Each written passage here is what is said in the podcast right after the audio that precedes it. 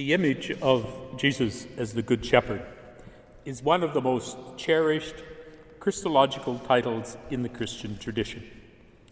It is rooted, however, in the prophetic tradition of the Hebrew prophets, Ezekiel being one of them, who foretold that God would provide a worthy shepherd to shepherd the flock of Israel, God's own beloved people.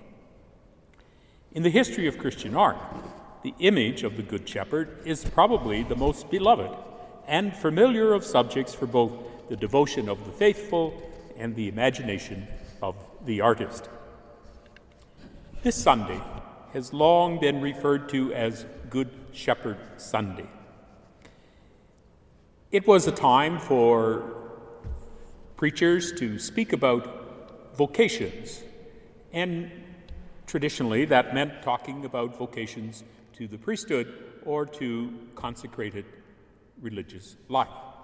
But we know that vocation in the church is so much broader than that, and in fact, it includes all of us.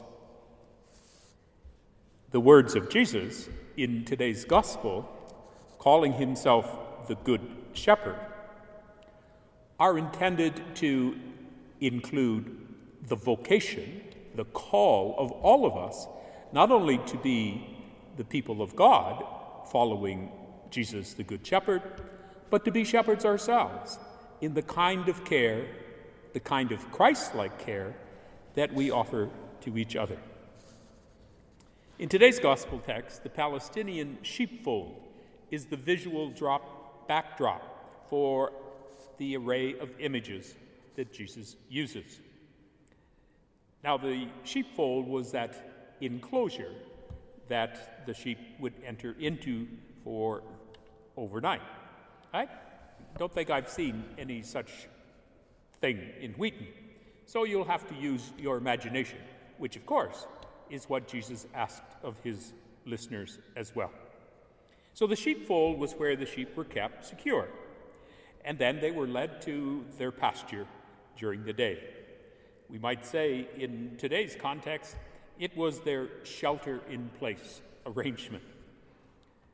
And more than one flock might be in the same pen, and so each shepherd would arrive to call out the flock that belonged to him. And they would exit through the one opening, the single gate to the sheepfold. So Jesus could say that only the rightful shepherd could enter the sheepfold, and only the rightful shepherd's voice would be recognized, and only the true shepherd could be trusted to lead the sheep to the green pastures and refreshing waters that the psalmist mentions. This figure of speech seems like an obvious portrayal of Jesus, but it evolves into a more critical relationship as it applies to Jesus' concern for all his followers. For only the Good Shepherd will protect, find food and drink. Only the Good Shepherd would take responsibility for the safety and the shelter, and ultimately forego his own needs and interests in favor of the needs and interests of others. Only the Good Shepherd would lay down his life. This kind of leadership rests heavy upon those, both in the church and in our society today, who would see themselves as authentic leaders. It requires of them a voice of selflessness, honesty, and compassion. There were those in Jesus' time, John tells us, who did not realize that he was talking about them. There are those in our time who are in the same denial. The second image in today's gospel text is the image of the gate, and it's a twofold one. For Jesus is both the entry to the sheepfold, but also to the sheep themselves. This tells me that if the sheepfold is the place of safety, then Jesus is the way to be saved. He is the way to salvation.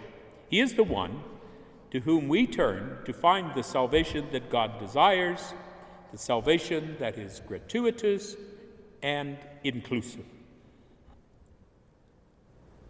Later in the Gospel, we will hear Jesus say, "I am the way, the truth, and the life." And this bears out the intention of Jesus as the Good Shepherd. At the same time, he is the way to the sheep. In other words, those who would presume to lead God's people are to go through Jesus. In that sense, they have to be as Jesus is, to have the same care and compassion for others as Jesus did and does. This, I think, is where we come in, for this applies to all of us.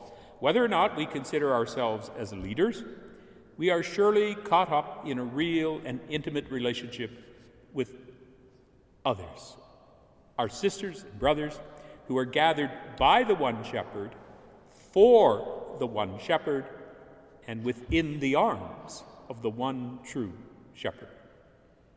The constant and intentional interaction between the members of the shepherd's flock is one of continual concern and great love. No one is meant to be left behind, to be lost, or to be forgotten. As Peter chastises his audience in the first reading for their mistakes and their infidelity, so are we challenged to repent of going astray from time to time. We are called to a fidelity to the name of Jesus Christ, to a communion with each other, and to an honesty within ourselves. We are challenged to follow the Good Shepherd through the dark valleys, as well as to the enjoyment of the refreshing waters of life. The constancy of the shepherd's voice and the unwavering compassion of the shepherd's love is our staff for the journey, to borrow the image of the psalmist. The one who sets the table before us, who anoints us with the oil of gladness, who fills the cup of life until it overflows, that is the one to whom we turn, the one who beckons us into the fullness of life in these days, indeed, in every day.